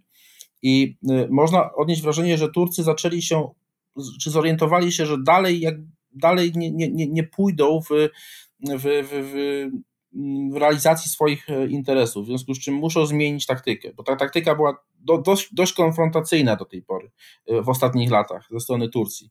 Natomiast widać wyraźnie, że Turcja się zderzyła troszkę ze ścianą, bo ten front antyturecki e, właśnie blisko wschodnio, nazwijmy to grecki jest, i cypryjski jest dosyć silny. Z drugiej strony, y, y, no nawet Stany Zjednoczone, y, tą słynną wypowiedzią Bidena sprzed kilkunastu chyba dni, e, w której określił on wydarzenia z 1915 roku jako ludobójstwo, co e, wcześniej nie miało miejsca. To też nie jest przypadek, że Biden użył tego słowa akurat w tym momencie. Myślę, że tutaj ewidentnie chodziło o to, żeby pokazać Turcji, że jest w kłopotach i że y, traci przyjaciół, traci sojuszników na arenie międzynarodowej, y, ma coraz więcej wrogów, coraz więcej przeciwników i, mm, i powinna pewnie przemyśleć swoją taką, powiedziałbym, mocno asertywną politykę zagraniczną, nie chcę powiedzieć agresywną, ale mocno asertywną politykę zagraniczną. I wydaje się, że ta y, ostatnia odsłona tych sporów i to, że Turcja w ogóle jest skłonna do rozmów, ustępstw świadczy o tym, że Turcy prawdopodobnie zorientowali się, że, że dalej nie, nie pójdą tą taktyką. To, ta taktyka dalej nie będzie przynosiła rezultatu, więc trzeba pewnie usiąść do stołu e, negocjacyjnego i coś wypracować. Więc e, myślę, że tak, że jest to możliwe. Znaczy ten konflikt nie, nie zniknął, znaczy te spory, inter, czy konflikty interesów, spory nie znikną, natomiast jest szansa, że one z tego takiego e, nazwijmy to pułapu zimnej wojny trochę, wejdą w, na taki mm, powiedzmy mm, etap, wejdą w etap takiego no, kruchego pokoju powiedzmy i kruchego pojednania, który w każdej chwili może pogorszyć, ale jednak są próby znalezienia wspólnego rozwiązania. Ale ja bym mm, przyczyn tego upatrywał w tym, że Turcja chyba doszła do ściany w swojej polityce e, takiej bardzo właśnie asertywnej w regionie. Okej, okay, a teraz zmienimy temat, bo mamy bardzo dużo wątków, y, o które chcielibyśmy pana doktora zapytać. To jest wszystko niezwykle ciekawe. E, I pozostaniemy w, w Afryce, tylko przeniesiemy się na mm, inną granicę egipską, tak bym to zapowiedziała. E, mianowicie temat tamy Wielkiego Odrodzenia w Etiopii, która ma e, zablokować w pewnym sensie, czy ograniczyć znacząco dopływ Nilu do Egiptu. E, ma to być największa tama w Afryce i jedna z największych na świecie w ogóle instalacji hydroenergetycznych. E, Egipt oczywiście protestuje bardzo silnie przeciwko jej powstaniu i to już od lat, bo chyba od dekady. E, obawiając się, że w wyniku budowy tej tamy i jej wprowadzenia w życie jej działania zabraknie mu wody pitnej i wody na potrzeby rolnicze. E, I nawet z racji, że, że ta, ta sprawa jest dalej nierozwiązana, z tego co czytaliśmy w bieżących e, wiadomościach, to nawet Egipt poprosił teraz o pomoc y, prezydenta Macrona, do którego udał się na rozmowę, o wsparcie w kwestii, jakąś interwencję w kwestii Etiopii. Czy, czy moglibyśmy poprosić pana doktora tak naprawdę o komentarz w tej sprawie? Co się, co się dzieje i, i co może się zdarzyć w kwestii wody w Egipcie? E, tak, kwestia mm, e, dostępu do zasobów wodnych Nilu dla Egiptu jest sprawą egzystencjalną. To jest e, rzeczywiście, tak jak Pani wspomniała, to jest kwestia tego, kwestia zabezpieczenia dostępu do wody pitnej w odpowiedniej ilości. Mówimy o kraju, który przekroczył już 100 milionów mieszkańców, w związku z czym jest to, jest to sprawa no, egzystencjalna, fakt naprawdę, tak, z punktu widzenia życia E, Egipcjan.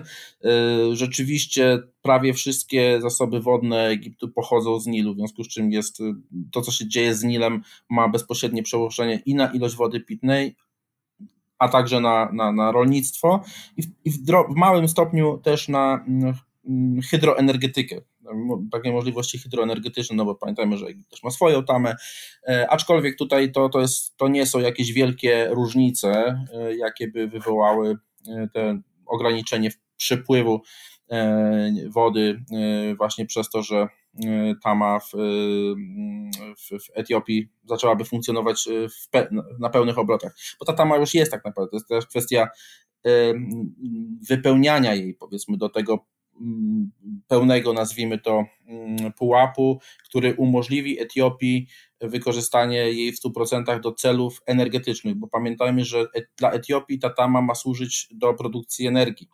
E, natomiast z punktu widzenia Egiptu rzeczywiście przede wszystkim chodzi o e, ilość wody pitnej i, ilość, i, i, i, i zasoby wodne wykorzystywane w rolnictwie. I teraz, ponieważ e, właśnie chodzi o wodę pitną i wodę dla celów przede wszystkim rolniczych, no to dla Egiptu, tak jak powiedziałem, jest to kwestia egzystencjalna dosłownie nie, nie metaforycznie, tak dosłownie, rosnąca populacja i tak dalej, no, ta woda jest potrzebna. W związku z czym Egipt y, stawia sprawę na ostrzu noża już od dawna. To znaczy, traktuje tę sprawę w ten sposób, że jeśli Etiopia nie. Mm, nie chodzi o to, żeby Etiopia teraz zburzyła tamę i w ogóle cof, żeby, żeby się cofnąć do punktu zero, ale chodzi na przykład o to, jakim tempie ma być ta E, ten, ta tama powiedzmy napełniana do punktu, w którym może e, z punktu widzenia Etiopii będzie ona w pełni e, wykorzystana do produkcji energii. Dla Egipt chce, żeby to było kilkanaście lat, Etiopia chce to zrobić w ciągu kilku lat.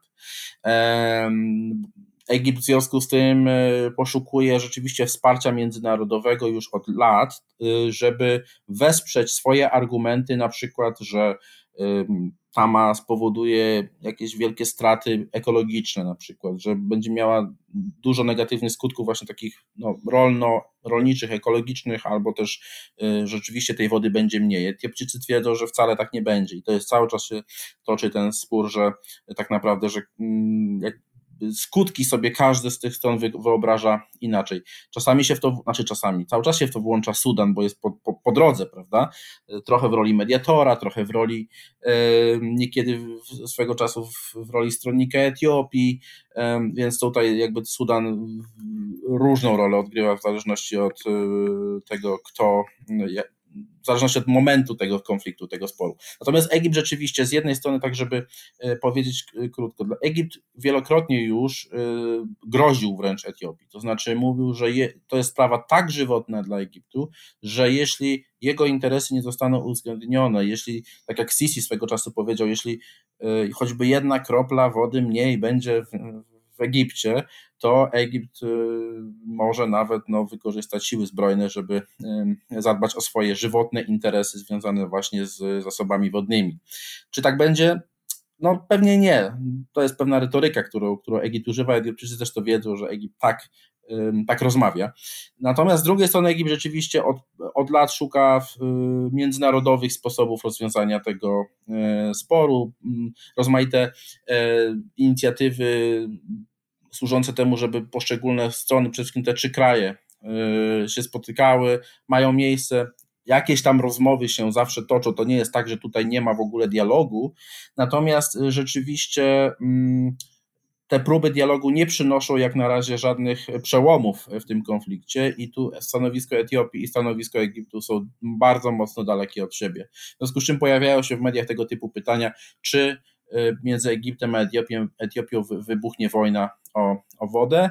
E, powiem tak, e, Egipt na pewno, e, rozwiązanie wojenne dla Egiptu na pewno jest ostatnim mm, pożądanym rozwiązaniem, bo Egipt pomimo tego, że ma wielką armię, nie tylko liczebność pod względem liczebnym, ale też faktycznie jedną z największych armii świata podług rankingów, tam gdzieś po, nieco poniżej dziesiątego miejsca, więc wydawałoby się, że to jest kraj, e, który no chętnie by szedł na wojnę, ale wcale tak nie jest, więc to jest ostateczność. Natomiast przez to, że ma tak dużą armię, tak duże muskuły, no może te muskuły prężyć i straszyć, prawda? Mniejszy kraj i, i słabszy kraj, jakim jest Etiopia, która jeszcze, żeby było mm, gorzej, no to sama w tej chwili ma własne problemy wewnętrzne, więc e, Egipt straszy, ale raczej e, wojna jest ostatecznością. Natomiast rzeczywiście Egipt chce wymusić na Etiopii e, daleko idące ustępstwa, choćby na przykład w tym, w jaki sposób, e, e, czy w jak szybko Etiopczycy dojdą do takich pełnych możliwości wykorzystania tej tamy, jak rzeczywiście będzie funkcjonowała ta tama pod względem ograniczenia tego przepływu wody do Egiptu, no bo to też zależy w tym momencie od Etiopii. To Etiopia kontroluje tamę, w związku z czym to Etiopia kontroluje to, ile tej wody tak naprawdę będzie płynąć dalej przez Sudan, prawda, Nilem Błękitnym przez Sudan aż do tego Nilu Białego, aż i potem do Egiptu, prawda? W związku z czym e, sytuacja na noża, natomiast wydaje się, że do wojny takiej gorącej to jeszcze daleka droga. Natomiast problem jest egzystencjalny i Egipt nie zrezygnuje. To już prędzej by był w stanie się dogadać z Turcją i, e, i z rządem w Trypolisie, myślę, niż, e, niż porzucić tę sprawę wody, ponieważ ona naprawdę ma duże znaczenie. Czyli Egipt pręży muskuły, a Etiopia trochę sprawia wrażenie, że się wcale nie boi. Y, skoro Egipcjanie aż musieli zasięgnąć y, pomocy mm, prezydenta Macrona, y, czy ta francuska interwencja może zdać egzamin? Czy to może być ta metoda rozwiązania tego sporu? E, Francja jest silnym graczem e, na Bliskim Wschodzie i można odnieść wrażenie, że w ostatnich 10 latach e, rola Francji wzrosła. E, ale znowu, to też należy w pewnym kontekście umieścić, dlatego że mm, e, no właśnie, Francja e, rośnie w siłę, Francja ma coraz więcej do powiedzenia, obecność francuska jest coraz bardziej widoczna, również jako partner Egiptu strategiczny. Tak się dziwnie złożyło, że to, o czym pani mówi, pokrywa się z, mm, ze strukturą zakupów zbrojeniowych Egiptu w ostatnich latach. Kiedy nagle się okazało, że Francja, nie będąc wcześniej jakimś znaczącym, do, znaczącym dostawcą uzbrojenia, nagle w ostatnich 4-5 latach stała się e, jednym z kluczowych dostawców uzbrojenia, co świadczy o bardzo o daleko idącej czy pogłębianiu współpracy strategicznej, prawda? współpracy takiej no, naprawdę głębokiej. Więc ja bym to też postrzegał z perspektywy w ogóle tego, że Francja chce być coraz aktywniejszym graczem na arenie międzynarodowej, na arenie bliskowschodniej, czy, czy Bliskiego Wschodu Afryki Północnej, e, czy w ogóle Afryki nawet wschodniej, prawda? I, e, i to, to z punktu widzenia Francji jest bardzo istotne, żeby była włączana do tego typu sporów. Spór o y, rzeczywiście między Etiopią a Egiptem jest takim sporem bardzo realnym, prawda? W związku z czym włączenie się Francji y, i poproszenie w ogóle Francji do tego, żeby w tym sporze brała udział, to, to jest nobilitacja też pewna dla Francji, czy wzmocnienie jej pozycji międzynarodowej, więc ja bym to też z tej perspektywy, dlaczego akurat Francja, prawda, a nie Niemcy na przykład, czy, czy, czy, czy nie wiem, Stany Zjednoczone, prawda? No właśnie dlatego, że to Francuzi w ostatnich latach bardzo aktywnie starają się zaznaczyć swoją obecność na Bliskim Wschodzie. I rzeczywiście im się to udaje. W związku z czym, przez to, że Francja ma coraz więcej do powiedzenia, Francja może odegrać istotną rolę w tego typu powiedzmy mediacjach między Etiopią i, i Egiptem. Więc y, tak trochę przydługa odpowiedź, ale tak, Francja może pozytywną rolę w tym, w tym sporze e, odegrać, natomiast wynika to z tego, że Francja po prostu znaczy więcej dzisiaj niż kilkanaście lat temu. To przejdźmy jeszcze do innego konfliktu na innej granicy Egiptu, bo wychodzi na to, że właściwie Egipt jest otoczony konfliktami z każdej strony. Tylko ten konflikt trwa już bardzo długo, od lat, i kiedyś Egipt uczestniczył w nim w trochę innej roli.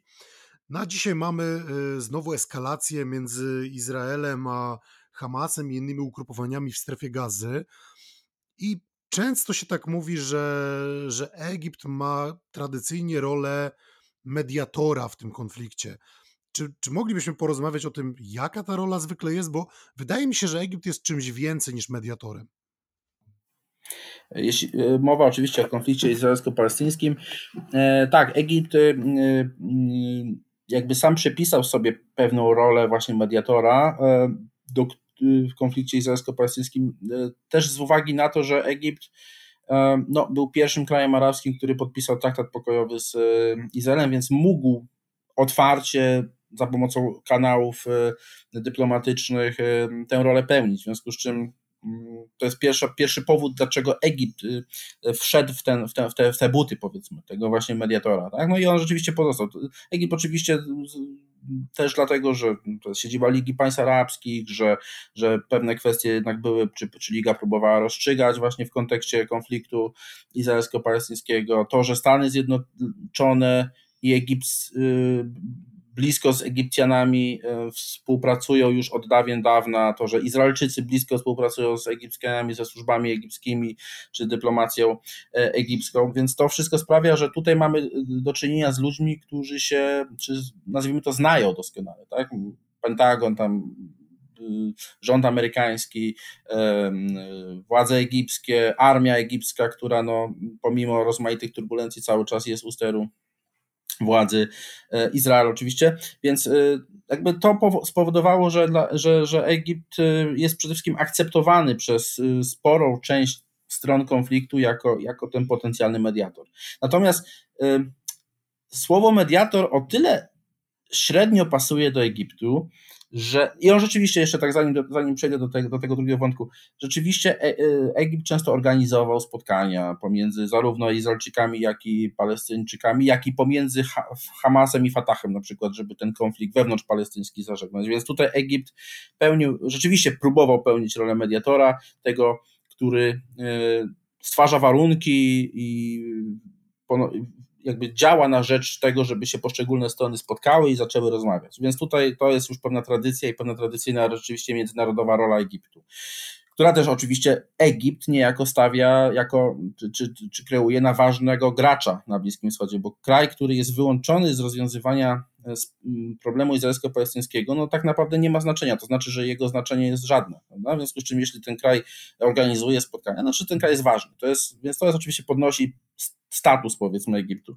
międzynarodowy, w takiej, w, dla, dlatego między innymi się angażuje, ale Y, powiedziałem, że nie do końca to słowo mediator pasuje. No, Egipt się opowiada po jednej ze stron konfliktu w, w, w samej autonomii palestyńskiej, prawda? Bo tutaj mamy jednak Egipt jednoznacznie stoi po stronie y, Fatahu i traktuje Hamas jako organizację wrogą, terrorystyczną i taką, którą należy osłabić. Czyli mniej więcej ma takie samo stanowisko wobec Hamasu, jako, jaki, jaki ma Izrael, z tą różnicą, że no, y, może się spotkać z Hamasem, porozmawiać, prawda? Więc i często potem pośredniczy niejako między, jest jakim pośrednikiem też może być między Hamasem a Izraelem na przykład, prawda, w rozmowach. Więc, ale ale zasadniczo jednak Egipt się opowiada po stronie Fatahu i przeciwko Hamasowi. E, a w ostatnich latach jeszcze mocniej, dlatego że Hamas e, jest gdzieś tam jednak kojarzony z bractwem muzułmańskim, no więc a dla egipskich władz wszystko to, co pod tym parasolem bractwa muzułmańskiego można znaleźć, jest absolutnie traktowane jako, jako, jako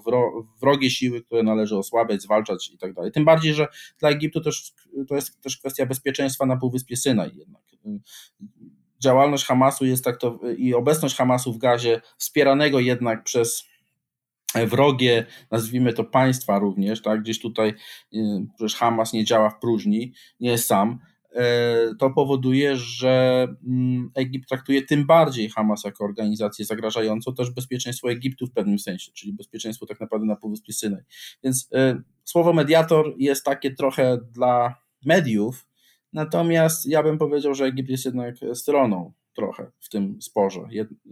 I stroną, której dużo bliżej do Izraela niż do, no na pewno bliżej do Izraela niż do, do, do, do Hamasu, to już w ogóle. Natomiast tak naprawdę nawet jeśli chodzi o ten y, problem palestyński, no to wszelkie wysiłki Egiptu do tej pory no nie były skuteczne. Żadne, w ogóle wysiłki arabskie nie były skuteczne e, i świat arabski nie był w stanie dotychczas e, wymusić na, Izraelowi, na Izraelu jakichkolwiek ustępstw względem Palestyńczyków. Okej, okay, ale ja bym chciał wrócić do wątku yy, Hamasu trochę. Jakby potem przejdziemy jeszcze do do rozmów z Palestyńczykami o tym, jaka jest tutaj rola Egiptu, ale chciałbym zapytać o jedną rzecz, bo jeżeli Egipt się jasno odpowiada po jednej ze stron konfliktu, to czy możemy powiedzieć, że wojska egipskie tak naprawdę, być może to jest kontrowersyjna teza i kontrowersyjne pytanie, ale że wojska egipskie trochę przymykają oko na to, co robi Izrael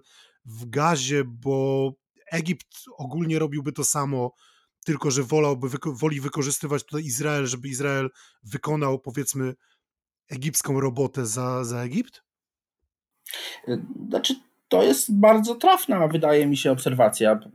Y, przede wszystkim, tak jak powiedziałem, Hamas jest tak samo traktowany jako ugrupowanie wrogie i przez Egipt, i przez Izrael. W związku z czym i, i, i, traktowany też jako zagrożenie. W związku z czym, z punktu widzenia Egiptu, to co robi Izrael w strefie gazy, niezależnie od tego, nawet jeśli by płynęły jakieś oficjalne mm, zaniepokojenie, powiedzmy, czy potępienie pewnych działań, to w gruncie rzeczy y, jest to brutalnie mówiąc na rękę Egip Egiptowi, że, że Hamas jest, zostanie osłabiony. Co, co, co parę lat zresztą dochodzi do eskalacji, co parę lat dochodzi do osłabienia Hamasu, Hamas potem odbudowuje swoje struktury itd., tak itd. Tak Więc y, natomiast tak, no, wszelkie działania na rzecz osłabienia Hamasu, są na rękę Egiptowi, tak samo jak Izraelowi. Więc tutaj jest ewidentnie wspólnota interesów. Co więcej, te dwa kraje bardzo ściśle ze sobą współpracują, jeśli chodzi o wymianę informacji, wymianę danych wywiadowczych, wsparcie czasami wojskowe, jeśli trzeba. E, pomimo e, regulacji związanych z traktatem pokojowym egipsko-izraelskim i dotyczących strefy zdemilitaryzowanej, na przykład na Półwyspie Synaj, te obydwa kraje niekiedy łamały Y, te postanowienia, ale za, za zgodą drugiego, drugiej strony, czyli czasami na przykład wojska y, y, izraelskie czy samoloty wojskowe izraelskie wkraczały w strefę powietrzną Egiptu po to, żeby zwalczać tamtejszych dżihadystów. Za zgodą, być może nawet za prośbą Egiptu prawda? W związku z czym te dwa kraje, Egipt i Izrael, bardzo ściśle ze sobą współpracują w zakresie bezpieczeństwa, w zakresie wymiany informacji wywiadowczych i tak dalej, i tak dalej, więc e, jak najbardziej uderzanie w Hamas przez Izrael z punktu widzenia Egiptu jest korzystne. Oczywiście z punktu widzenia egipskich władz. Bo, bo wiadomo, że egipska ulica będzie się oburzać, prawda? I, I na pewno znajdą się też nawet w elicie władzy politycy, którzy będą w mediach mówić, jakie to straszne rzeczy robi Izrael. Ale y, jednak z punktu widzenia rządu i władzy Egiptu, to to, co się dzieje w strefie gazy, nie jest niczym niekorzystnym. Przede wszystkim uderzanie w Hamas, no bo to, że oczywiście giną ludzie, to mm, trudno, trudno jest otwarcie, nikt tego otwarcie nie, nie, nie, nie, nie, nie poprze, prawda? Natomiast no, pamiętajmy, że egipskie władze też nie miały problemu z tym, żeby zabijać członków bractwa czy sympatyków bractwa muzułmańskiego, jeśli uznały, że to będzie najlepszy sposób na osłabienie tej organizacji. Więc akurat życie ludzkie tu nie jest ta cena życia ludzkiego nie jest najwyższa. Niestety, jakkolwiek by to nie brzmiało. Niestety. Ale czy Hamas też postrzega Egipt jako w pewnym sensie niesprzyjający mu, czy jako wroga? Czy, bo ja odnoszę wrażenie, że um, o ile możemy my zauważyć to i powiedzieć, że Egiptowi bliżej jest do Izraela i wytłumaczyć to ze względu na to, że Hamas, Bractwo Muzułmańskie i tak dalej, to um, odnoszę wrażenie, że jednak um, Hamas ma, swoją, ma, ma swoje pełne skupienie nacelowane tylko i wyłącznie na walkę z Izraelem, a nie, nie pozwoliłby sobie w życiu na krytykę innego kraju arabskiego w tym, w tym sensie, w taki sposób może. Y, no, po pierwsze, Hamas y, jakby, jakby zaatakował w jakikolwiek sposób Egipt, no to już by nie miał w ogóle y, mm, jakby takiego nie miałby sposobu na to, żeby rozmawiać na przykład z Izraelem, prawda? No bo wiadomo, że nie będzie rozmawiał, znaczy nie dlatego, że Hamas nie chce, tylko że Izrael nie chce, więc tych rozmów bezpośrednich tu nie ma, więc one się muszą toczyć za pośrednictwem. No i one się będą, one się toczą za pośrednictwem Egiptu, bo to nie jest tak, że tu nie ma żadnej wymiany informacji. Na pewno jest między Hamasem a, a służbami, powiedzmy, izraelskimi, tylko że oczywiście za pośrednictwem. I e, no więc e, gdyby Hamas uderzył w jakiś sposób w Egipt, no to straciłby już ważny kanał, nazwijmy to, komunikacji, ewentualnie e, ten kraj, który może nie jest partnerem i nie jest wcale sprzyjający, ale jednak kraj, który czasem próbuje rzeczywiście pełnić rolę mediatora. E, no bo jeśli Hamas jednak nie toczy z nikim wojny, no to Egipt traktuje Hamas jako no jednak jakąś tam liczącą się siłę po stronie palestyńskiej i no, no, choćby z tego względu próbował właśnie mediować między Fatahem i Hamasem. To nie jest tak, że Egipt nie będzie rozmawiał z y, Hamasem, tak jak Izrael. Tu, tu jest różnica. Egipt z Hamasem e, będzie rozmawiał, no bo, no bo trzeba, tak? No, takie są realia. Natomiast y, jest to, Hamas nie jest siłą, którą, której Egipt sprzyja na pewno. Więc i, i wszelkie osłabienie Hamasu jest korzystne dla obecnych egipskich władz.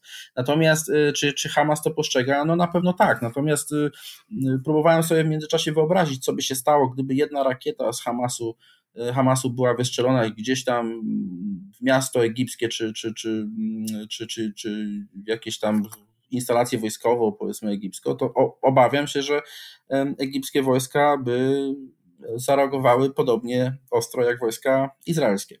Także tutaj e, Hamas sobie nie może pozwolić na to, żeby mieć więcej wrogów niż jednego, no bo wtedy już rzeczywiście jego sytuacja byłaby no, beznadziejna.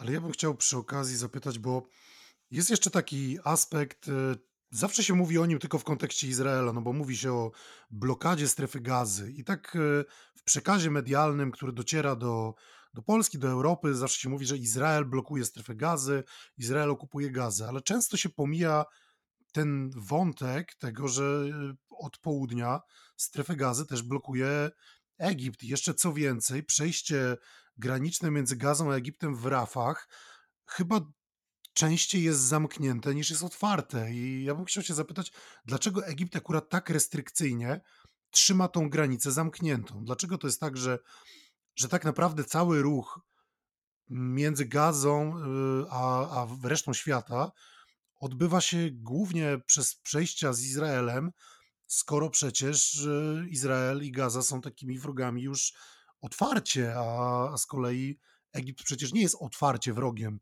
z Palestyńczykami w gazie i, i jednak ich nie, mm, nie ułatwia im życia tą drogą. Znaczy przede wszystkim yy, blokowanie strefy gazy ze strony Egiptu jest yy, odbywa się też w ramach porozumień czy w ramach współpracy egipsko-izraelskiej przy aktywnym udziale Stanów Zjednoczonych, bo trzeba też pamiętać, że Tutaj e, przez lata Stany Zjednoczone nawet dofinansowywały czy wspierały Egipt e, w zakresie mm, bezpieczeństwa właśnie w kontekście zabezpieczania e, przejścia granicznego, czyli tylko przejścia granicznego, ale w ogóle granicy ze strefą gazy, czyli kwestia walki na przykład z tunelami, czy burzenia tuneli, które tam pod ziemią są budowane, odbudowywane i tak dalej, i tak dalej, które służą przemytowi towarów rozmaitych, tak, łącznie z na pewno nazwijmy to bronią i jakimiś towarami, no, które służą do walki, czy, czy, czy, czy, czy przedmiotami, które służą do walki, ale nie tylko oczywiście. Natomiast więc Egipt niszczy te tunele sukcesywnie ale odbywa się to w ramach, tak jak powiedziałem, ścisłej współpracy egipsko-izraelskiej. Priorytetem dla Egiptu jest y, właśnie współpraca z Izraelem. Wciąż jednak współpracy ze Stanami Zjednoczonymi, chociaż w ostatnich latach można odnieść wrażenie, że tutaj jest więcej napięć niż, niż przyjaźni. Y, ale druga sprawa jest taka, że jednak y, mm, Egipt też się obawia, że to nie tylko te, te, te zakazane towary będą szły w jedną stronę, ale być może też w drugą stronę, czyli że będą Y, wspierać y, tych bojowników islamistycznych, którzy y, cały czas są na Półwyspie Synaj i próbują kąsać jednak państwo egipskie, bo przecież tam się cały czas toczy tak naprawdę taka malutka wojna domowa na Synaju, w związku z czym no, ryzyko jest też takie, że to ci bojownicy na Synaju będą wzmocnieni czy, czy doposażeni o jakiś tam sprzęt y, do walki, prawda? Więc to na pewno, czyli względy bezpieczeństwa, względy współpracy z Izraelem, y, względy patronatu Stanów Zjednoczonych, które jednak y, wspierały czy wspierają Egipt w tym, żeby walczył, żeby uszczelniał tę granicę ze strefą gazy. Więc to się wszystko nie dzieje w próżni, więc tutaj tego typu powody y, decydują, są decydujące. A y, inna sprawa, że właśnie Synaj jest taką też trochę beczką prochu, więc y, z punktu widzenia Egiptu w tym momencie wszelkie kanały dotarcia do, czy, czy, czy kanały za pomocą których na Półwysep Synaj może być dostarczana jakaś broń, prawda, yy, czy, czy ludzie, którzy będą walczyć przeciwko e, państwu, także jest y, traktowane jako zagrożenie, więc trzeba to, trzeba to możliwie jak najbardziej zamknąć. Yy, no i tak jak Pan słusznie wspomniał, rzeczywiście przejście graniczne to, to, to właściwe też częściej było chyba zamykane niż, niż otwierane i zawsze, kiedy sytuacja się e, zaogniała tak naprawdę w ogóle w strefie gazy, no to zawsze to przejście graniczne było zamykane i ono, i ono, i ono rzeczywiście rzadko kiedy e, jest e, otwarte i funkcjonuje normalnie. Więc tutaj Egipt no nie mniej blokuje rzeczywiście strefę gazy tak jak powiedziałem, widząc w tym swój interes też w związku z bezpieczeństwem, ale też w ramach e, współpracy e, z Izraelem i Stanami Zjednoczonymi, co jest dla Egiptu kluczowe. Egipt nie może sobie pozwolić na to, żeby robić coś, co będzie niezgodne z, e, no, z wolą Izraela czy, czy wolą Stanów Zjednoczonych. Y, wiemy już oczywiście, że zawieszenie broni miało miejsce między Hamasem, islamskim e, dżihadem i Izraelczykami, e, ale jaka była w tym wszystkim rola Egiptu? Jak to się robi? W jaki sposób te mediacje, e, do których Egipt już chyba tradycyjnie przywykł, że, że je przeprowadza, jak to się dzieje? Co oni właściwie robią? Tak, rzeczywiście udało się Egiptowi y, pośredniczyć w rozmowach które doprowadziły do zawieszenia e, broni. No oczywiście no, szczegółów pewnie e, nigdy nie poznamy, jak się to robi, ale Egipt rzeczywiście ma już od, można powiedzieć, od dawna kanały dojścia do zarówno liderów Hamasu, nie mówiąc o tym, że oczywiście jest traktowany przez Izrael jako zaufanego, jako zaufany partner w tego typu sytuacjach, partner, któremu można powierzyć bezpieczeństwo, sprawy związane z bezpieczeństwem i sprawy oczywiście tajne. W związku z czym e, dzięki tym kanałom dojścia do odpowiednich osób, dzięki temu, że obydwie strony e, no, zdają się na Egipt w tego typu sytuacjach e, mediacyjnych, e, Egiptowi jest zdecydowanie łatwiej e, powiedzmy poruszać się po tej e, tak nietrudno, w tym, w tym trudnym terenie, prawda? E, mam na myśli oczywiście mediację pomiędzy e, Izraelem, a w tym wypadku antyizraelskimi ugrupowaniami palestyńskimi, więc mm, tradycyjnie no, kanały dojścia, umiejętność dotarcia do odpowiednich osób, wola dwóch stron skonfliktowanych, żeby to właśnie Egipcjanie pełnili e, rolę mediacyjną. Oczywiście, kiedy już e, dochodzi do, mm, do, do zawieszenia broni, no to na scenę wkracza, tak jak ostatnio minister spraw zagranicznych Egiptu, choćby, który, który w tej chwili gdzieś tam lata pomiędzy między zachodnim brzegiem Jordanu, Jordanią, Ammanem i, i, i Tel Awiwem. Ale oczywiście zanim, za, za, zanim minister spraw zagranicznych odegra swoją rolę, no to oczywiście całe sztaby osób są zaangażowane mm, w, w, w te mediacje oczywiście i tutaj też osoby z, z czegoś, co można by określić jako sektor bezpieczeństwa, czyli, czyli służby wywiadowcze czy, czy wojsko i osoby, które mają doświadczenie w tego typu mediacjach i które już wcześniej w tego typu mediacjach e, brały udział. A czy możemy powiedzieć, że mm, w tym momencie Hamas chciałby być bardziej traktowany jak organizacja polityczna niż jak organizacja terrorystyczna? Znaczy, Hamas y, tak się przedstawia w zasadzie, to znaczy Hamas jest y, też partią polityczną, prawda? W związku z czym Hamas, y, mm, te, można powiedzieć, tutaj podwójną rolę pełni, zarówno partii politycznej, organizacji politycznej, jak i organizacji zbrojnej. No, nie spotkałem się nigdy z tym, żeby, przez, żeby liderzy Hamasu siebie określali mianem organizacji terrorystycznej, raczej z punktu no nie, widzenia. Ale są, są tak postrzegani na świecie, dlatego na przykład Izrael nie rozmawia bezpośrednio z Hamasem, bo twierdzi, że nie negocjuje z terrorystami. No to jest oczywiście e, kwestia tego, jak coś zostanie nazwane i jak, e, e, czy kto, czy, no bo z punktu widzenia Palestyńczyków, czy z punktu widzenia Hamasu, no to Hamas jest oczywiście organizacją narodowo-wyzwoleńczą i prędzej odpowiadałoby im określenie mianem partyzantów czy grupy paramilitarnej, prawda, reprezentującej żywotny interes narodu palestyńskiego. Oczywiście z punktu widzenia przeciwnika będzie to organizacja terrorystyczna, jeśli jest, a z organizacją terrorystyczną rzeczywiście się nie rozmawia, więc to jest jakby taki sposób na to, żeby kogoś poza margines pewnego procesu niejako powiedzmy wypchnąć poza margines pewnego procesu cywilizacyjnej, cywilizowanej rozmowy, czy też e, cywilizowanego procesu politycznego. Więc to chodzi o to, żeby oczywiście Hamas e, utrzymywać poza, za, poza, poza tym procesem tak naprawdę, poza tymi rozmowami pokojowymi ewentualnymi i żeby w tej roli był cały czas oczywiście e, przede wszystkim ugrupowanie Fatah czy OWP i, i prezydent Abbas, który no no jest w takiej niewdzięcznej dosyć roli od lat, prawda? Bo z jednej strony kolaboruje z Izraelem z punktu widzenia bardziej radykalnych Palestyńczyków, z drugiej strony oczywiście no gdzieś tam próbuje ten interes palestyński e, e, repre, reprezentować i podnosić i niekiedy nawet zdarzało mu się, prawda, mm, stawiać sprawę choćby istnienia e, autonomii palestyńskiej na ostrzu noża, E, próbując wymuszać na Izraelu pewne ustępstwa. Natomiast e, oczywiście z punktu widzenia Izraela chodzi o to, żeby Hamas nie brał udziału w, e, w takim cywilizowanym procesie politycznym. Hamas oczywiście z drugiej strony chce być traktowany jako organizacja poważna, jako organizacja, bez której ewentualny proces pokojowy nie może się odbyć.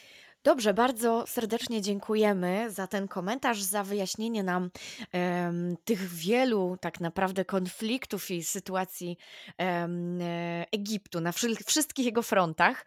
Em, pozdrawiamy serdecznie i mamy nadzieję oczywiście jeszcze się w naszym podcaście usłyszeć. Dziękuję bardzo.